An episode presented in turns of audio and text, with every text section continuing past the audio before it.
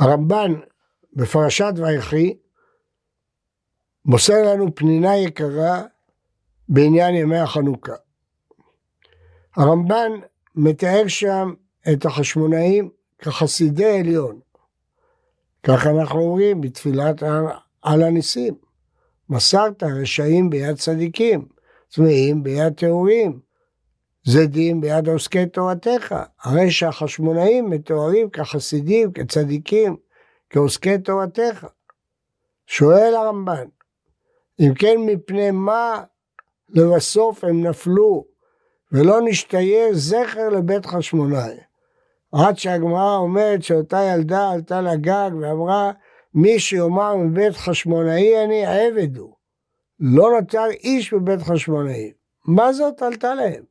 חסידים, צדיקים, שהקדוש ברוך הוא נתן בידם את התשועה הגדולה לעם ישראל. מדוע זה היה גורלם בסופם? אומר הרמב"ן, נאמר בפרשת ויחי, לא יסור שבט מיהודה וחוקק מבין רגליו. החשמונאים עברו על זה. הם ידעו שהמלכות מגיעה לבית יהודה, והם היו ממשפחת הכהונה, ואם כן הם תפסו את המלוכה שלא כדין. ולא עוד, אלא שככהנים הם היו צריכים לעבוד במשמרתם בעבודת בית המקדש, ולא להחליף אותה בשלטון ומלכות.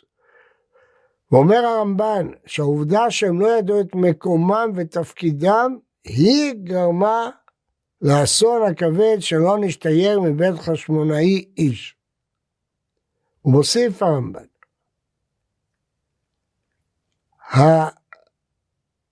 הרעיון הזה של החשמונאים להיות מלכים למרות שהם כהנים הוא רעיון שהוא נגד רצון התורה. לכהנים יש תפקיד אחד ולמלכים ולמצביעים תפקיד אחר. ועד כאן דברי הרמב"ם. והנה אני רוצה לשאול, אם אמנם החשמונאים היו צדיקים וחסידים טהורים כפי שהרמב"ן מתאר, וכפי שאנו אומרים, בעל הניסים, בוודאי חכמים זיהו אותם, נכון. אם כן, כיצד הם נפלו לטעות כזאת, שתינוקות של בית רבן יודעים אותו שהמלוכה לבית דוד? התשובה היא, כי הם ראו שהניצחון ניתן על ידם. התשועה הגדולה של עם ישראל, הקדוש ברוך הוא העניק להם. ובאמת יש לשאול מדוע. הרי בכל המלחמות בני לוי לא נלחמו. מדוע כאן בני לוי נלחמו? אם נעיין בתורה, נראה שיש מלחמה אחת בתורה שיוצאת דופן, ששם פנחס בן אלעזר הולך בראש המחנה וחצוצרות התרועה בידו. זאת מלחמת מדיין. מדוע? הרי שבט לוי לא עורך מלחמה.